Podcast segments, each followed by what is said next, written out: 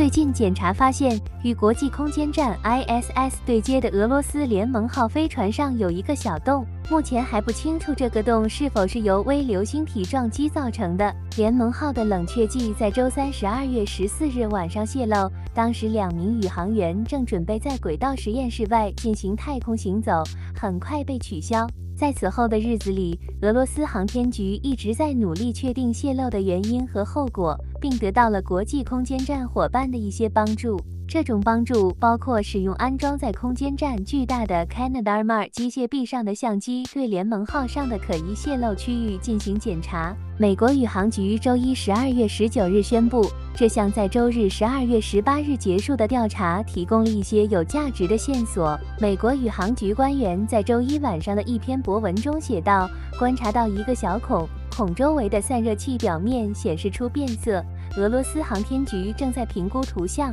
以确定这个洞可能是由微流星体碎片造成的，或者它是预先制造的散热器通风孔之一。碎片撞击是比较突出的联盟号泄漏假说之一。例如，一位俄罗斯科学家几天前在接受国家媒体塔斯社的采访时提出了这个想法。被称为 MS-22 的联盟号在九月搭载宇航员谢尔盖·普罗科皮耶夫和德米特里·佩特林以及美国宇航局宇航员弗兰克·卢比奥前往国际空间站。他计划在三月将这三人送回地球。俄罗斯航天局目前正在评估这个显然已经没有冷却剂的飞行器是否能够完成这一任务，预计将在本月底做出决定。俄罗斯航天官员说，如果 MS-22 被认为不适合飞行，另一个联盟号将从俄罗斯管理的哈萨克斯坦拜科努尔航天发射场发射。把普罗科皮耶夫、佩特林和卢比奥带回家。联盟号是目前仅有的两艘航天器之一，